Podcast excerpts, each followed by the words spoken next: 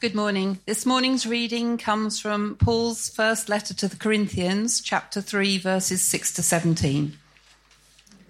I planted the seed, Apollos watered it, but God has been making it grow.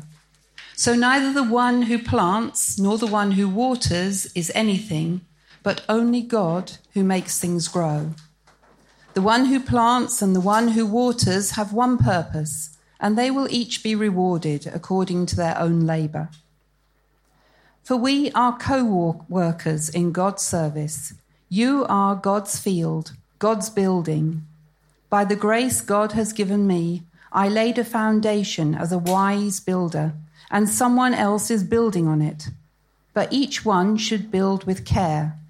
For no one can lay any foundation other than the one already laid which is Jesus Christ.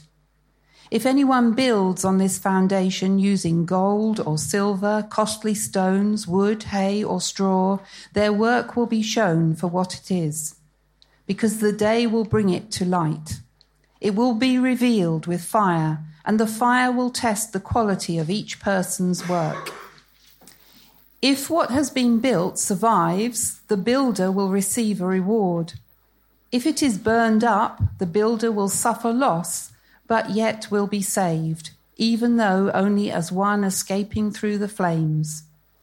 Don't you know that you yourselves are God's temple, and that God's Spirit dwells in your midst? If anyone destroys God's temple, God will destroy that person. For God's temple is sacred, and you together are that temple. This is the word of the Lord. Thanks be to God. Dear Heavenly Father, we pray for Pastor Mark this morning as he brings to us the message that you have laid on his heart. Help us to listen well and search our hearts so that through your Holy Spirit we may seek to be better temples. We pray this in Jesus' name. Amen. Yeah, I'll use this. Uh, good morning, everyone. Thank you, Mary, for your prayer and scripture reading. Uh, for those of you who are visiting, I am Mark Wilson. I'm the interim pastor here at uh, St. Paul Union Church, and we uh, really welcome you today. And we are in the midst of a series on the book of First Corinthians. So we're in our uh, First Corinthians chapter 3 after uh, we began a couple weeks ago. And last week we ended chapter 2 with the stunning declaration by the Apostle Paul we have the mind of Christ. Can you say that with me? We have the mind of Christ. Now let's personalize that. I, I have the mind of Christ. So we're going to develop on that a little bit later as we go going in our message today, but we're going to do something just a little bit different to start this morning with a few visuals.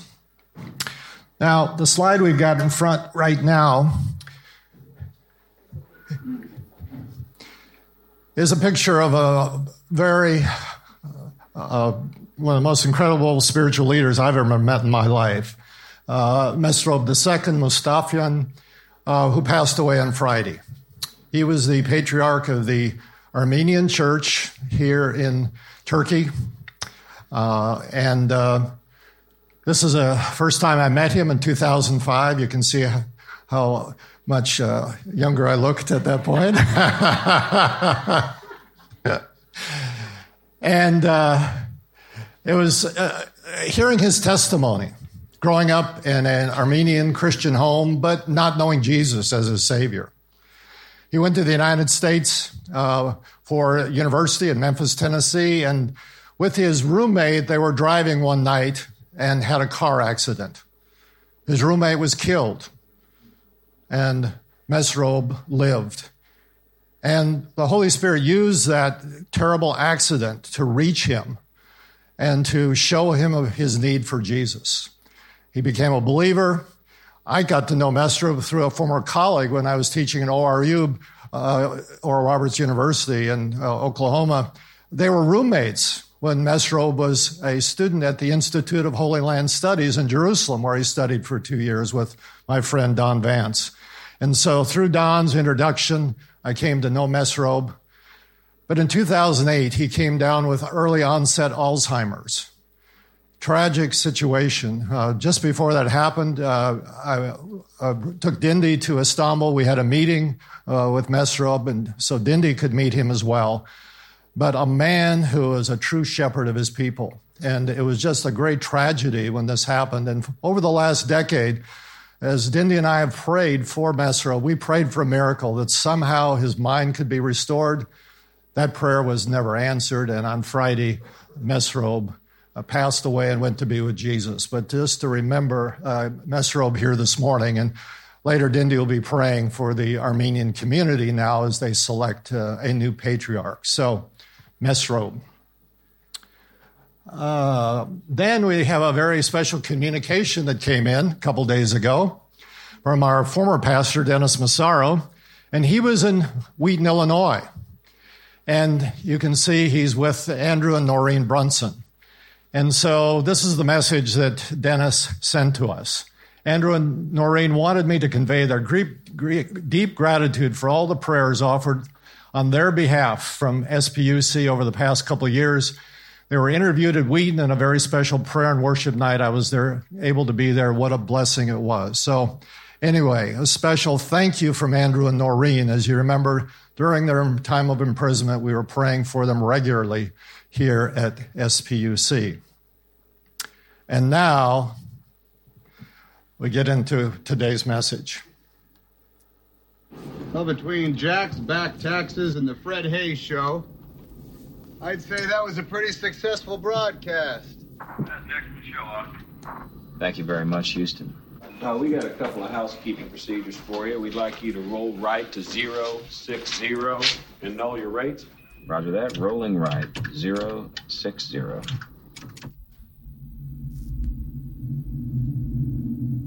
And then if you could uh, give your oxygen tanks a stir. Roger that.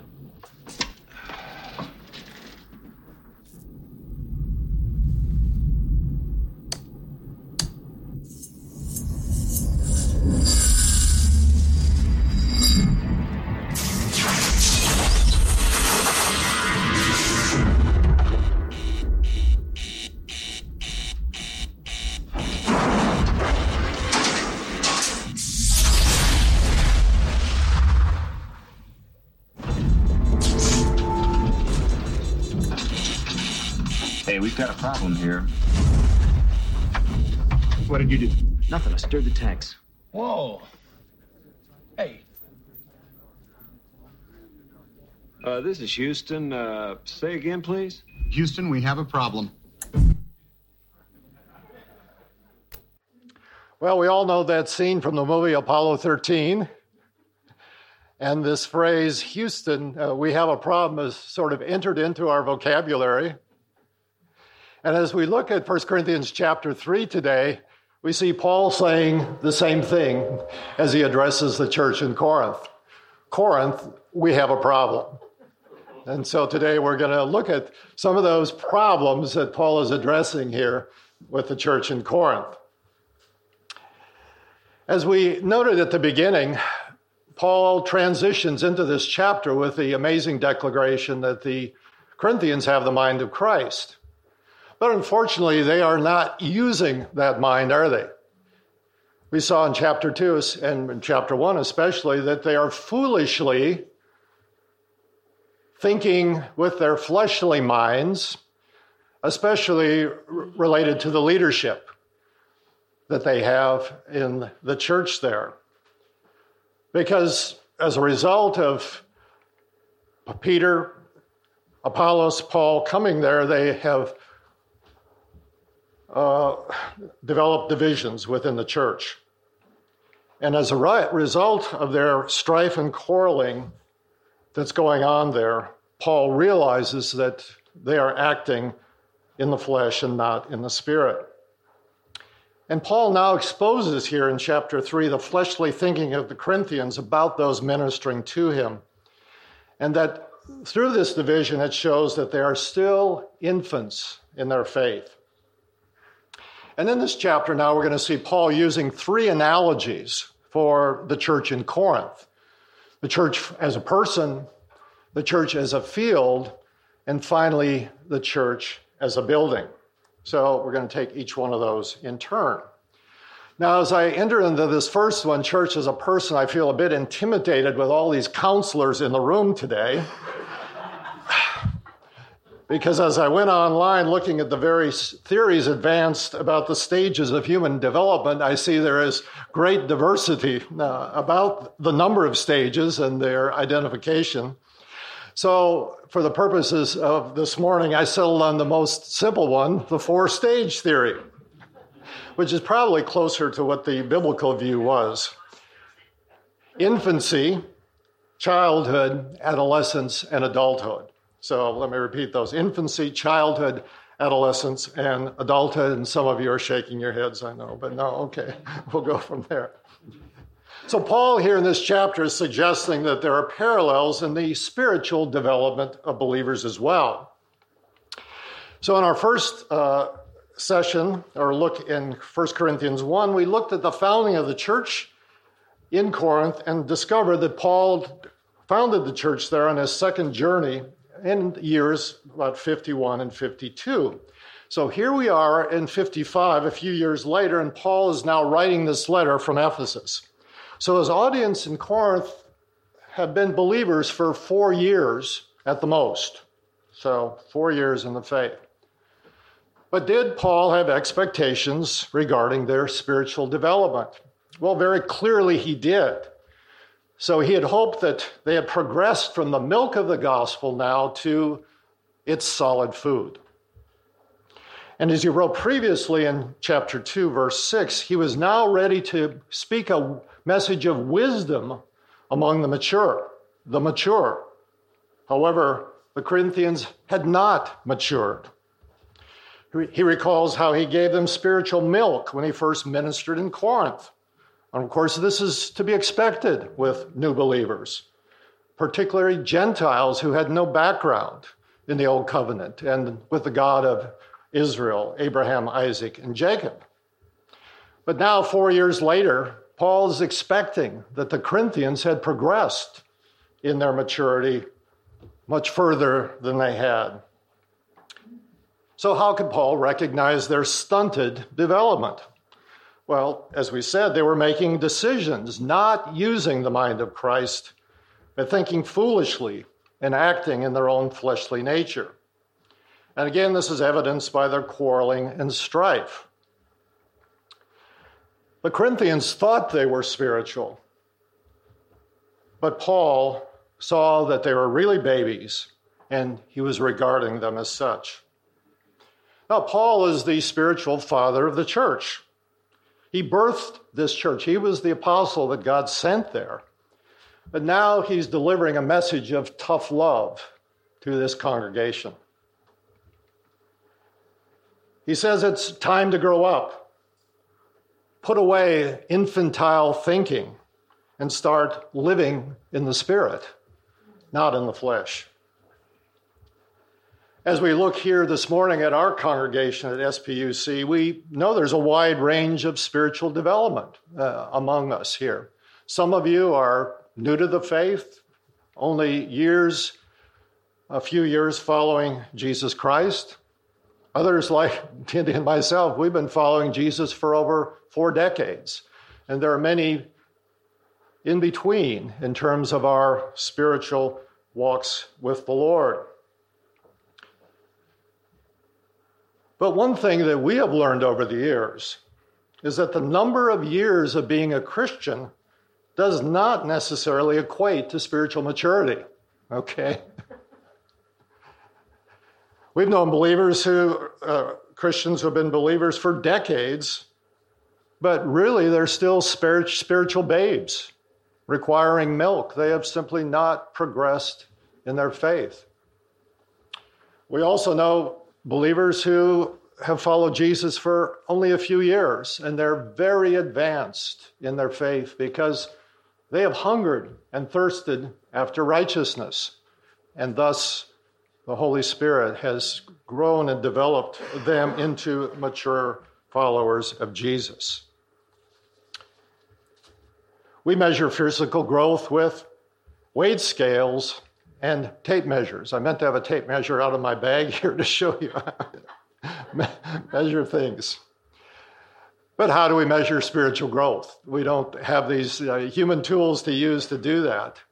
But Paul suggests that one of the gauges is to estimate how much time do we operate with the mind of Christ. Stop and do a spiritual evaluation. Are we really using the mind of Christ to make decisions? Just being in spiritual leadership for a few months here during this interim period, I, we've dealt with various situations where people have gotten into trouble because they have not been using the mind of Christ.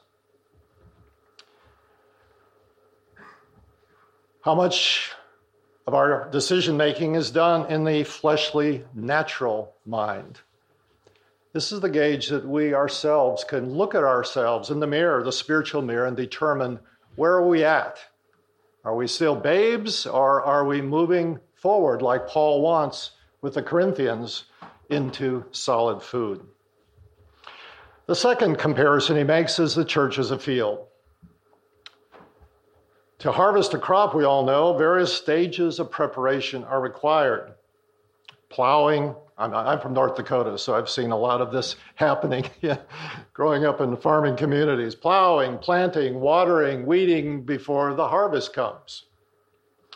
Now, I know Carolyn and Ramazan are out there getting their garden ready as springtime is rolling around. Some of you maybe are having small gardens in your backyards or maybe even putting out flower boxes in your balconies, uh, getting ready for uh, the season ahead. Maybe trying to grow a few vegetables, even having some tomato plants uh, out there. And Paul uses this analogy then of the church as a field to talk about spiritual harvest as well. And we see Paul seeing that God himself is the one who has sent various laborers into this field. He himself was the first to come. He mentions Apollos again, Cephas, Peter, who have been sent to work among the Corinthians, this spiritual field. But Paul insists their human efforts can really never produce anything. Why? Because it's really God who's the master gardener, who is the one responsible for a harvest. So he really reiterates that. Now, the Corinthians looked at them as competitors, based kind of on the worldly philosophical thinking of, of their age that they were exposed to. But Paul saw himself and Apollos as and Cephas as colleagues, co workers, laboring toward a common goal and purpose, building up the church of Jesus Christ. And Paul recognized for their labor, each would receive an individual reward proportional to his or her own toil and labor. Paul says God sent each one of these workers to labor in a field, which was the Corinthian church. And Paul's tone tells us he's very disappointed, though, about the harvest that has come in thus far among the Corinthians. It's much less than he expected. As we all know, this is a landmark year for St. Paul Union Church here in Antalya. In October, we're going to be celebrating our 20th anniversary here at the church. I hope you all have that marked on your calendars to be in town for this uh, wonderful event. Uh, Pastor James will be in the pulpit that Sunday.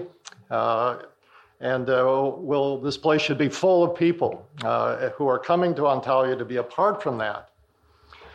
And of course, James and Renata laid that foundation 20 years ago here. I think Carolyn's probably the only one here in the congregation that's uh, Mary. Okay, you've got two people uh, who can go back over those two decades and remember all the ups and downs this congregation has gone through uh, over these 20 years. And God has sent many to labor in the congregation to build on that original foundation. Uh, just the other night, I was at the PSC and we were naming some of those individuals who had built on this foundation through these decades at St. Paul Union Church. We also know that we have a very mobile community here. with people coming and going regularly. But however long or short the Lord has you as part of this community, I just encourage you that each one of you has a job to do in this field of the church. Who's going to sign up to plow here, to plant, to water? The invitation to serve at the agape feast and clean up. All of these things that need to take place. Who's going to weed? Now, that's the part that's uh, the least fun about gardening, isn't it? Is going out and getting the weeds out of these. Cleaning bathrooms, picking up the trash afterward. These are the things that need to be done. To f- fulfill its calling to restore Christ to the Turkish mosaic and to exist here in Antalya for the glory of God and the good of the city, SPUC needs the contribution of each one of you using the spiritual gifts that you've been given. So this morning, I'd like to encourage each of you to labor toward the spiritual harvest that is all around us. Uh, we see it. We are co workers in this field that is St. Paul Union Church. And God promises uh, each one of us a reward. So we trust Him that as we labor, He will reward us in proportion to our efforts. Number three, the church as a building. The third analogy Paul uses is to compare the church to a building. Here he sees himself like a master builder who laid a spiritual foundation that was none other than Jesus Christ. Again, he sees Apollos and Peter as other craftsmen who came along and built on Paul's work. Have any of you ever built or remodeled a house? Let's see your hands out there. Well, you know very well the amount of work that such a project entails. Now, we could have Brian come up here and tell all about his travails working with Vic and Di as they're building right now at the new property north of Antalya.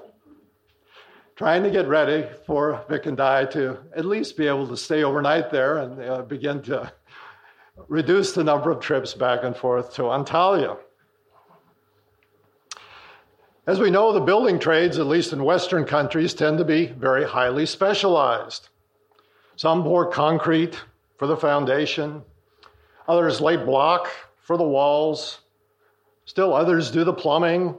Electricians come in, they do the wiring. The roofers come in and finally put the roof on the building. And again, do these skilled craftsmen who are coming in and engaged in this building project see themselves in competition with one another?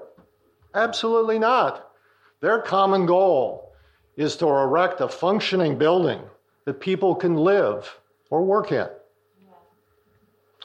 So Paul warns the Corinthians here to take care how they're building on the foundation of Christ that they've laid. He names six materials that could be used in building in terms of analogy gold, silver, costly stones, wood, hay, or straw. Now, as you look at the value of these uh, different materials that he names, really it's only the last three that seem to be of lesser quality that you can actually build with. Of course, we build with wood, in some places, hay and straw. Even in Turkey, you can see adobe type buildings, and in many parts of the world, they continue to use hay and straw for uh, mud brick buildings uh, over many, many centuries. So, Paul's exact parallel that he's trying to make here is a little bit different, difficult for us to understand, but he's trying to point out that some materials last while some materials dissolve, disintegrate. Now, as you walk around this city today, I'm sure you see building projects everywhere, don't you? Now, a building may, appear livable from the outside, especially after it's finished and painted and looks really nice. But inside, there can be various structural problems just waiting to happen, as we know, especially with roofs. and here, many of you experience those kind of issues uh, with all the rain this winter.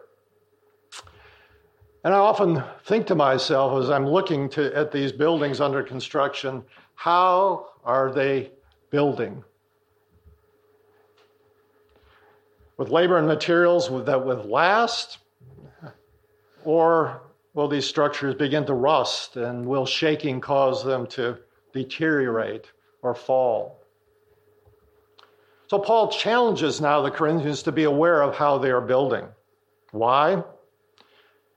Because he says, What we do on earth will be revealed in the day of judgment, when fire will burn away all the dross. Now, you may ask here this question I thought I was saved. I was going to heaven and escaping God's judgment. But here Paul is talking about that it's not uh, that there's going to be a fire that's going to burn things away at some future time. Well, Paul is telling us in the Corinthians that it's not their salvation that's in question, but it's the extent of their expected reward that really is under consideration here. Now, the details of this reward system are really never spelled out in Scripture. So if you ask me, you know, how does this all work? Uh, I, I can't tell you, frankly. All I can tell you is that it's repeated numerous times in Scripture. We see, for example, Jesus saying in Matthew 5 11, Blessed are you when people insult you from the Beatitudes, persecute you, and falsely say all kinds of evil against you because of me. Notice what he said Rejoice and be glad, because great is your reward in heaven. He's not talking about salvation here. He says in Matthew 16 27, For the Son of Man is going to come in his Father's glory. Notice he's talking about at his return in the future with his angels and then he will reward, he will reward each person according to what they have done. And in the book of Revelation, in the final chapter, John likewise writes these words of Jesus Look, I'm coming soon. My reward is with me, and I will give to each person according to what they have done. Virtually the same thing that he says in Matthew 16.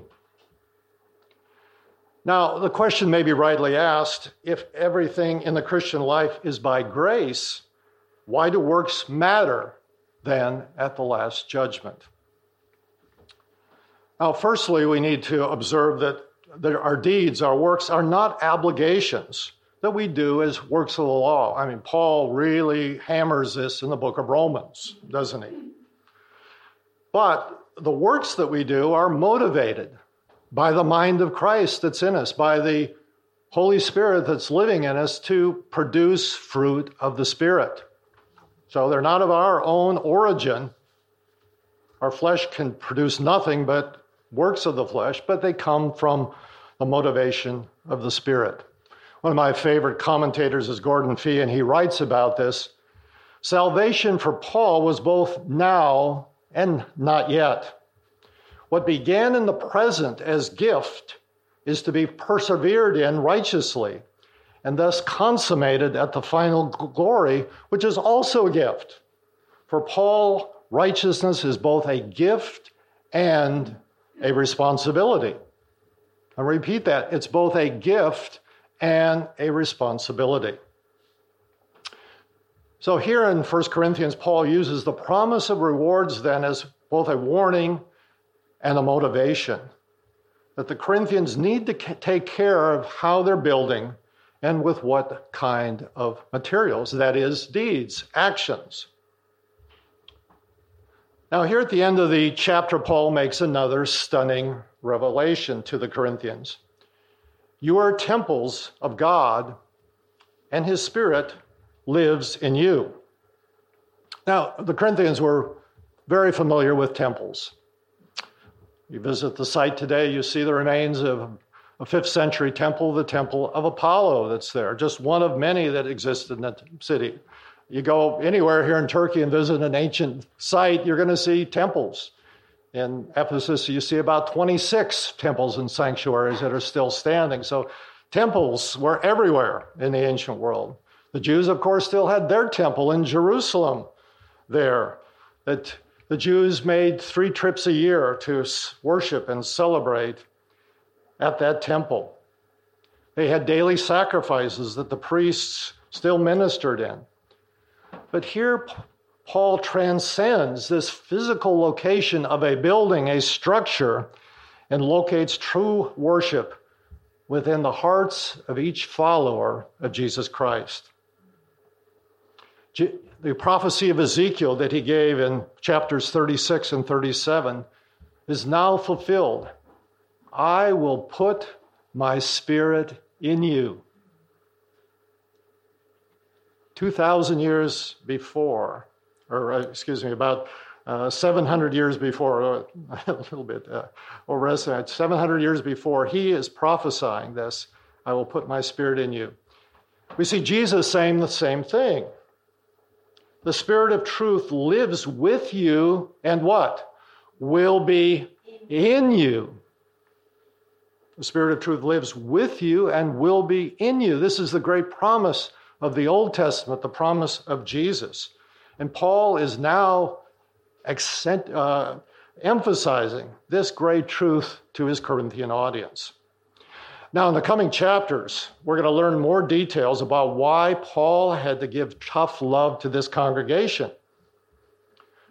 For they were treating their bodies as houses of pleasure rather than temples of God. And so we're going to be uh, encountering this ahead. Now, your presence this morning at SPUC tells me that you are concerned to build on the foundation of Jesus and that you're interested in reading, receiving these promised rewards. You want to be productive builders using materials that will endure those that are born of the mind of Christ, of the Holy Spirit, and not of fleshly thinking. We're all looking forward to that day, whether it happens in our lifetimes or our, after our deaths, when we're going to stand before the Lord Jesus Christ at that time of judgment. There will be fire to burn away those works that are not born of the Spirit. We want to minimize those, don't we? So that when Jesus looks at us, he says, Well done, good and faithful servant. So, in closing, just as we affirmed together at the beginning of the service, let's do this verbally as well. This wonderful truth that Paul has given us here in 1 Corinthians chapter 3 that we are the temple of the Holy Spirit. Let's say this together. We are the temple of the Holy Spirit. Let's personalize it. I am the temple of the Holy Spirit. Meditate on that, and I'll tell you. you understand this great biblical truth, uh, you're on your way. Father, we thank you this morning for Paul's teaching to the Corinthians. Lord, our desire this morning, we don't, we don't want to be babies, Lord. We want to be maturing, we want to be moving on. Lord, even four decades in the faith, I'm still maturing. I, have still got things that the Holy Spirit is teaching me. And Lord, we just desire, desire uh, to be workmen uh, in this field that you've placed us here in Antalya. Lord, help us to produce deeds born of the Holy Spirit that will last. Lord, we desire, we desire so much. And when we stand before you, Lord, that you'll just have that smile on your face and just say, Brian, die. Lisa, well done, good and faithful servant. Receive your reward. We thank you now in Jesus' name. Amen.